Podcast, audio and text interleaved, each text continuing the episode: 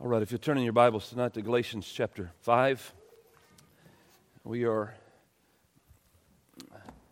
uh, kind of at the end of a sermon. It was a three point sermon, and so we're down to the last point. So just one point tonight. But Galatians chapter 5.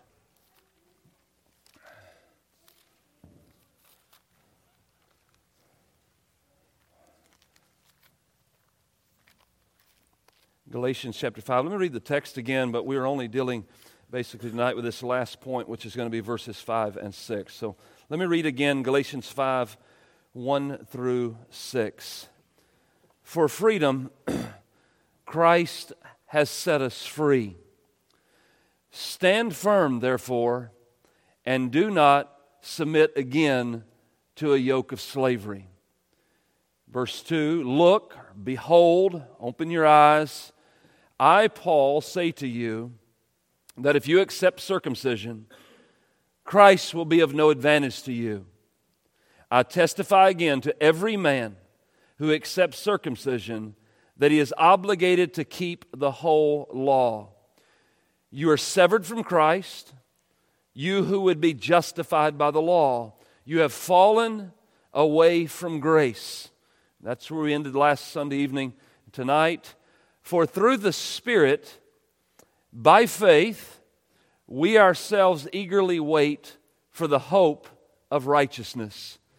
For in Christ Jesus, neither circumcision nor uncircumcision counts for anything, but only faith working through love. Now, a couple of people picked up on this last week, and some of you others may have picked up on it and just didn't communicate it. But I actually had some come and talk to me. They said, What you preached was dangerous. And it was, if you caught what I was saying. It is dangerous because it almost sounds like you're absolutely free and you can live however you want. Because that's what it says. You see, Christ, for freedom, He set us free. He, he did everything. You, you, you just believe Christ. It's the baptistry, it'll, it'll quit eventually.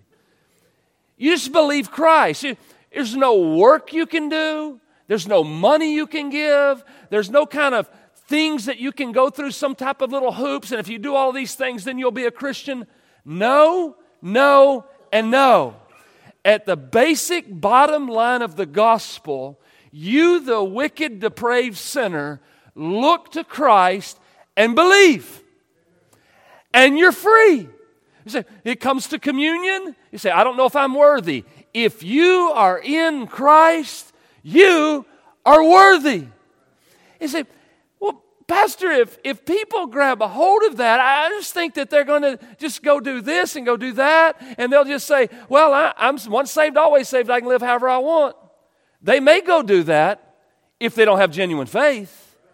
But if they have faith, there's going to be such a supernatural change inwardly that they're not going to be able to live loose and be comfortable with it.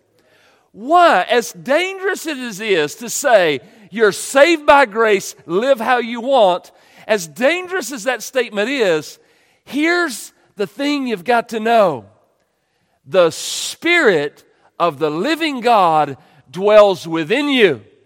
And He is the one who will restrain you.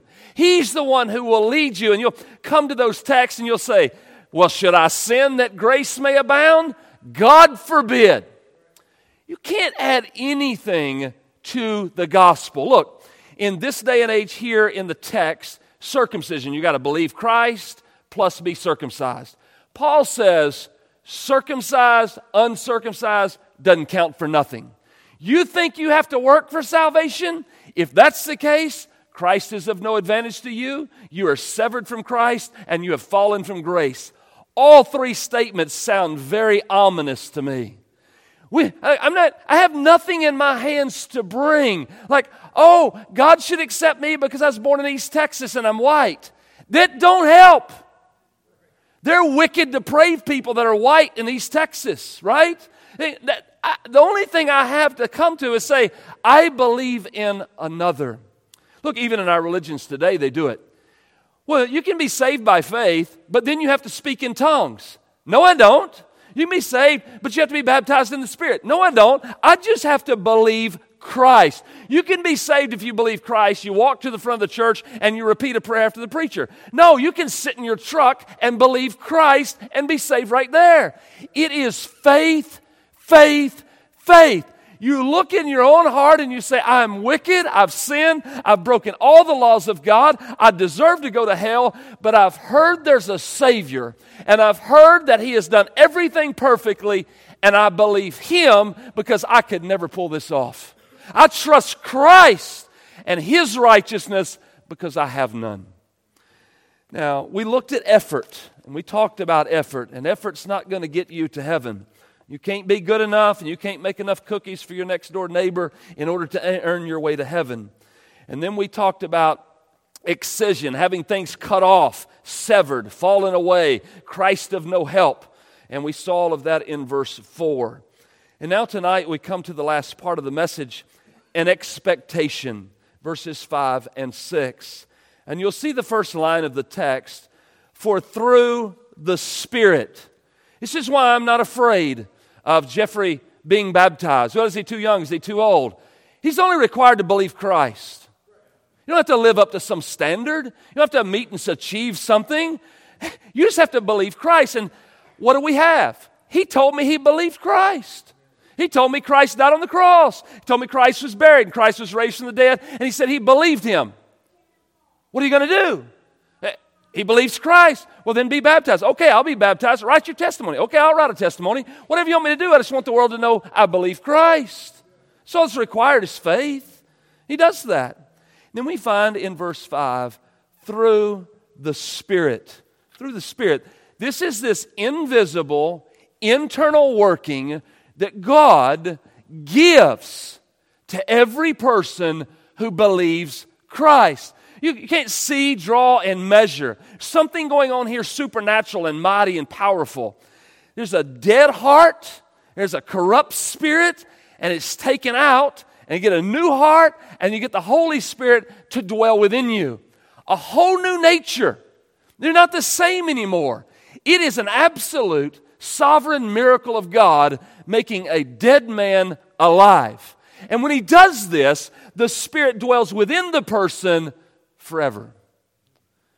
For, in, for through the Spirit, by faith, we're waiting for this hope. Now, look at this contrast very briefly contrast between law and spirit. Now, there's more of these. I'm just giving you a couple tonight. The law, a couple of things that is said about the law. The law produces death. Romans 7:10. It's the law that convinces me of my sin and death. Number two, the law creates fear and wretchedness. Romans 8:15.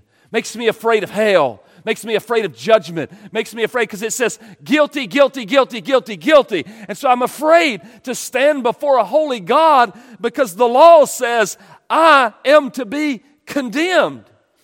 And the law enslaves. Galatians 3, Galatians 4 shackles us and ties us and keeps us under condemnation. And every time we step over the line, pow, you're out of line. Pow, you're out of line. It just beats on you and beats on you and beats on you. That's what the law does. It's a terrible taskmaster. And everybody that doesn't believe in Christ, everybody that refuses to be baptized, you remain a slave. Now, I don't want to be a slave. You are one and the law is your master, and the devil is your father, and he is beating the living daylights out of you, and then he's going to take you to hell. That's what the law does, and you get fear and anxiety over all of this. Contrast those truths with this truth. He says, through the Spirit. Now, in contrast to the law, the Spirit makes alive life. God designed us to live for His glory, and the Spirit gives us life and enables us. Listen, it enables us, He enables us to live. What does that say? Every person outside of Christ is not living. They're existing, but they're not living. only by the Spirit do we live. Secondly, it's the Spirit who brings about hope and assurance. You look outside, the times are dark, politics are bad, world's going to hell in a handbasket, evilness everywhere. Oh, despair, despair, despair. Then, Pastor, why do you have hope? Why do you have confidence? Because the Spirit of God lives in me. And He assures me that one day I'm going to make it home. And when I get home, there's not going to be any more sin there. And I'm going to eternally reside with my Savior. And we're going to be walking in harmony forever. The Spirit gives me hope. I look at the newspaper and I want to commit suicide. I listen to the Spirit and I want to jump and leap and shout for joy. That's what the Spirit does.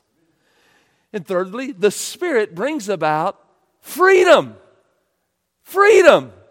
You can live in obedience to the things of God freely. You can love as much as you want to love. You can give as much as you want to give. You can serve as much as you want to serve. You can lay down at night and sleep with a clean conscience.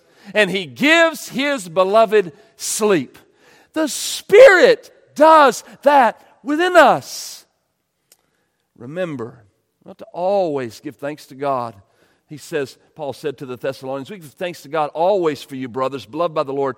Why? Because God chose you as firstfruits to be saved through sanctification by the Spirit. The Spirit is the one setting us apart for the things of God. Now, I know it's a little bit long, it's only 11 verses, but if you can, turn to Romans chapter 8, and at least here very quickly, Romans 8.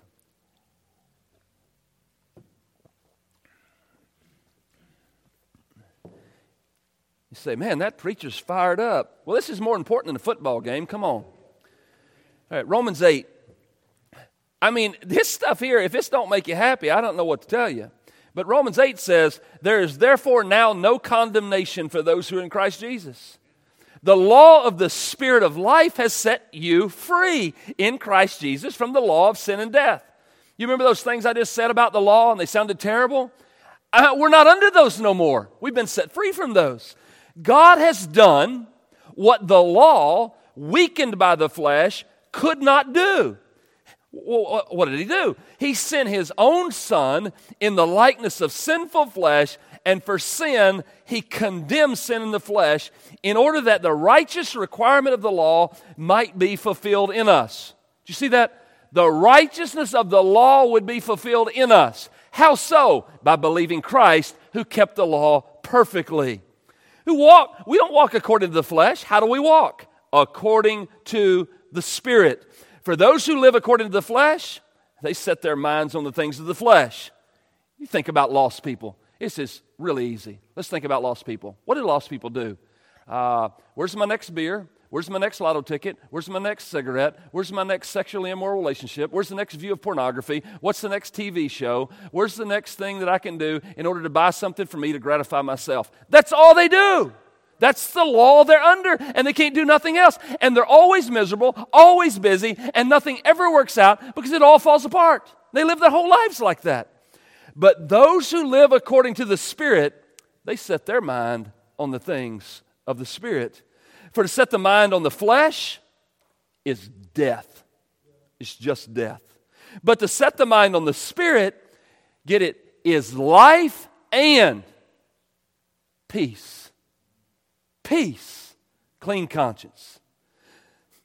For the mind that is set on the flesh is hostile to God, for it does not submit to God's law. Indeed, it cannot. And those who are in the flesh, listen carefully, those who are in the flesh cannot please God.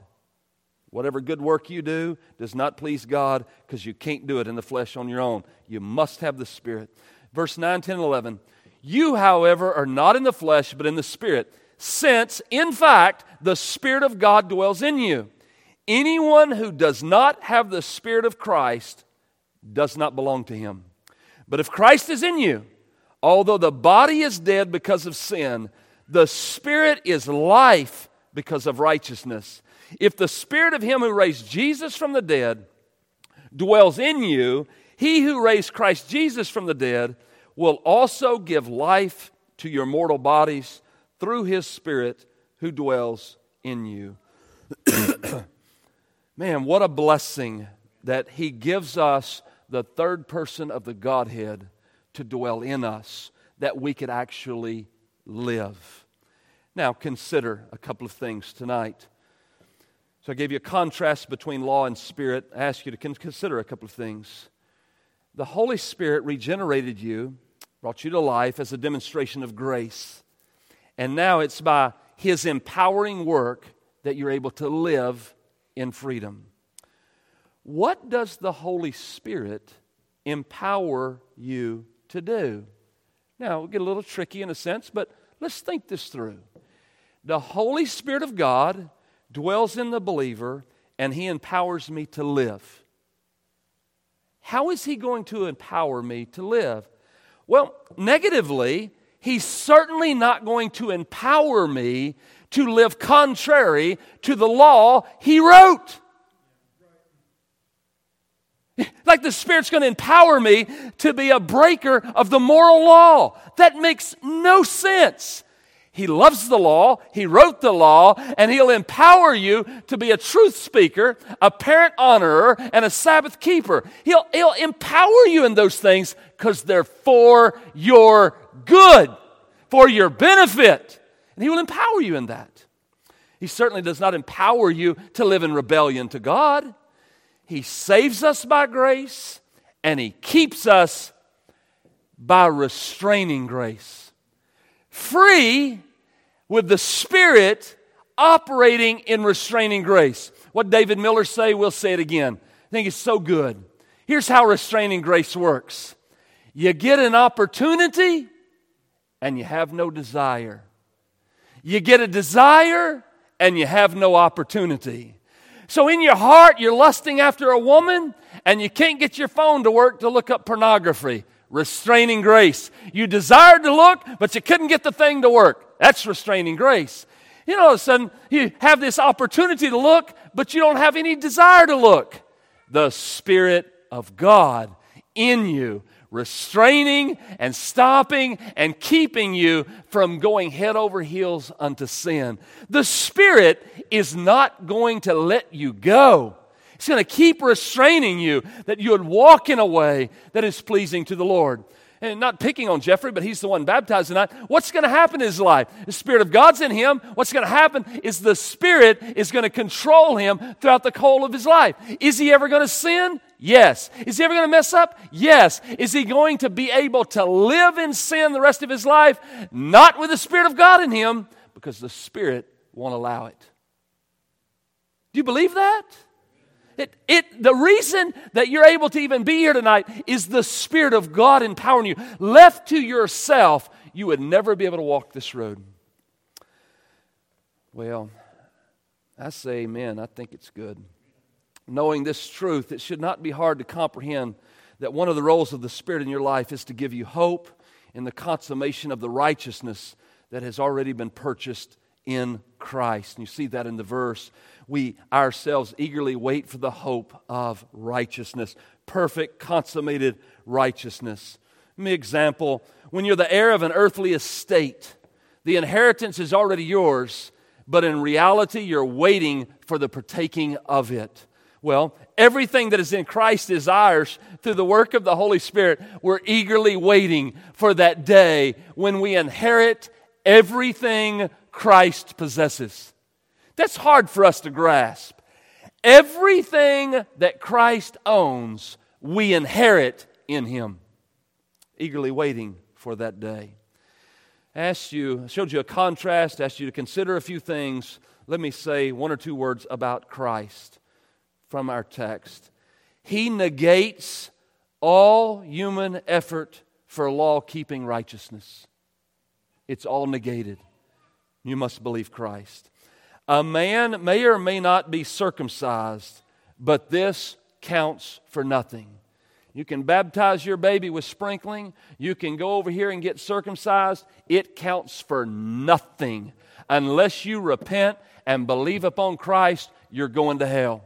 Nothing that's going to count. I can't do it to you. You can't do it for yourself. We must believe Christ. Christ negates all human effort. Doesn't count for anything if you want to work to gain salvation. Here's what counts in verse 6 faith expressing itself in love. Look at verse 6 as we close. For in Christ Jesus, it's not circumcision, it's not uncircumcision, that doesn't count, not valid for anything. He says, here's the only thing that counts faith working through love. Genuine saving faith will express itself naturally. If you believe, love will ooze out. You believe Christ, and love for God and love for men happens. You say, I never loved church people before. I never loved the church. I never loved the word. I didn't love God. And now a sudden I want to read my Bible and I want to pray and I want to sing and I want to have fellowship with brothers and sisters in Christ. Right. Because if you have faith, love works through that faith. Thus, in this verse, the hypocrite on the left hand and the right hand are shut out. What do you mean by that? On the left, the Jew is shut out, along with all who attempt to work for their righteousness. Shut out, no works. On the right hand, all those who are slothful and idle are shut out. Shut out both sides. And in the middle, what do you have? Faith expressing itself through real and actual love. Now, some of you are more reformed and you know these things, so I have to say this word. But you know, Martin Luther said that James was a right strawy epistle, and he wanted to kind of not use that in the Bible. He's going to throw out James, right? Some of you know that. What does Martin Luther do in his commentary on Galatians when you get this? Right? You say, what's he going to say? Well, I'll tell you what he says. Quote, It is true that only faith justifies. But I speak here of faith which, after it has justified, is not idle, but occupied and exercised in working through love. You just said what James says. Right? He said, You got faith, it's going to work itself out in real love, because that's the heart of Christianity. And say, what does faith working through love look like? Let me make this really simple because I love God's law and I want to just submit it to you before, before you again. Here's what love looks like it looks like someone who honors the first four commandments. And they honor the first four commandments. Why? Because they love God. And because those four, first four commandments are in our relationship to God, they cherish them and they express them and they obey them because they love Him. And then those other six have to do with relations with men, and they obey those because all of those have effects upon how we treat one another. And so, faith working through love is shown in a person who submits to the moral law for the glory of God and the good of the church. The Spirit does that, empowers us to live this way. You say, as we close tonight, you say, Yeah, but I know some church people. Yeah, me too. But look, you don't judge people by a snapshot. You don't judge David by reading Psalm 51, right? You don't judge Peter by looking at the denial in chapter 18. You've got to look at a life. You look at my life and you say, Well, Randall, over here you did, and you judge me by that one event. Yeah, I'm sure I'm going to get a bad rap because it's probably true. But what's the life? If the Spirit dwells here, the course of the life expresses itself in love to God and love to brothers and sisters in Christ. God saves men who believe Christ, his Son. Men who believe upon the Son love God and they love their neighbor. This started all the way back in Leviticus 19. Thus, saved men understand why Jesus answered this way. What is the greatest commandment? You shall love the Lord your God with all your heart, with all your soul, with all your mind, and with all your strength. The Spirit working through love. And the second is like unto it you shall love your neighbor as yourself. What makes us so loving? What restrains us? What, makes us walk this way? The Spirit of the living God takes up residence in the person when they believe upon the Lord Jesus Christ. Now, to finish tonight, The only question that remains is this What about you? Have you repented and believed Christ? You say, Yes. Why have you not been baptized? Why are you not submitting to a local church and serving in a local church? That's what Christians do. They believe, they get baptized, they love God, and they love men and women, brothers and sisters within the local body. That's Christian. And so I invite you tonight to turn from self and to believe Christ. When you do, He'll empower you internally, and you'll stand and read your testimony like Jeffrey, and you'll make it known to the world that you're following none other than Jesus. Let us pray tonight. Father, thank you so much for this glorious night. Thank you for a time to hear about Christ, to hear about the gospel, to hear that Christ has paid it all, and that we are only required to believe Him. I pray tonight for every man, every woman, every boy, every girl in the room that right now, this very moment, they would look unto the Lord Jesus Christ and be saved. And I pray for the believers in this room that we would be encouraged not to live based on performance, but to live because we're free and to live because the Spirit of God empowers us to live for the glory of God. So, Lord, we thank you for these things and we pray them tonight by your Spirit in Christ's name. Amen.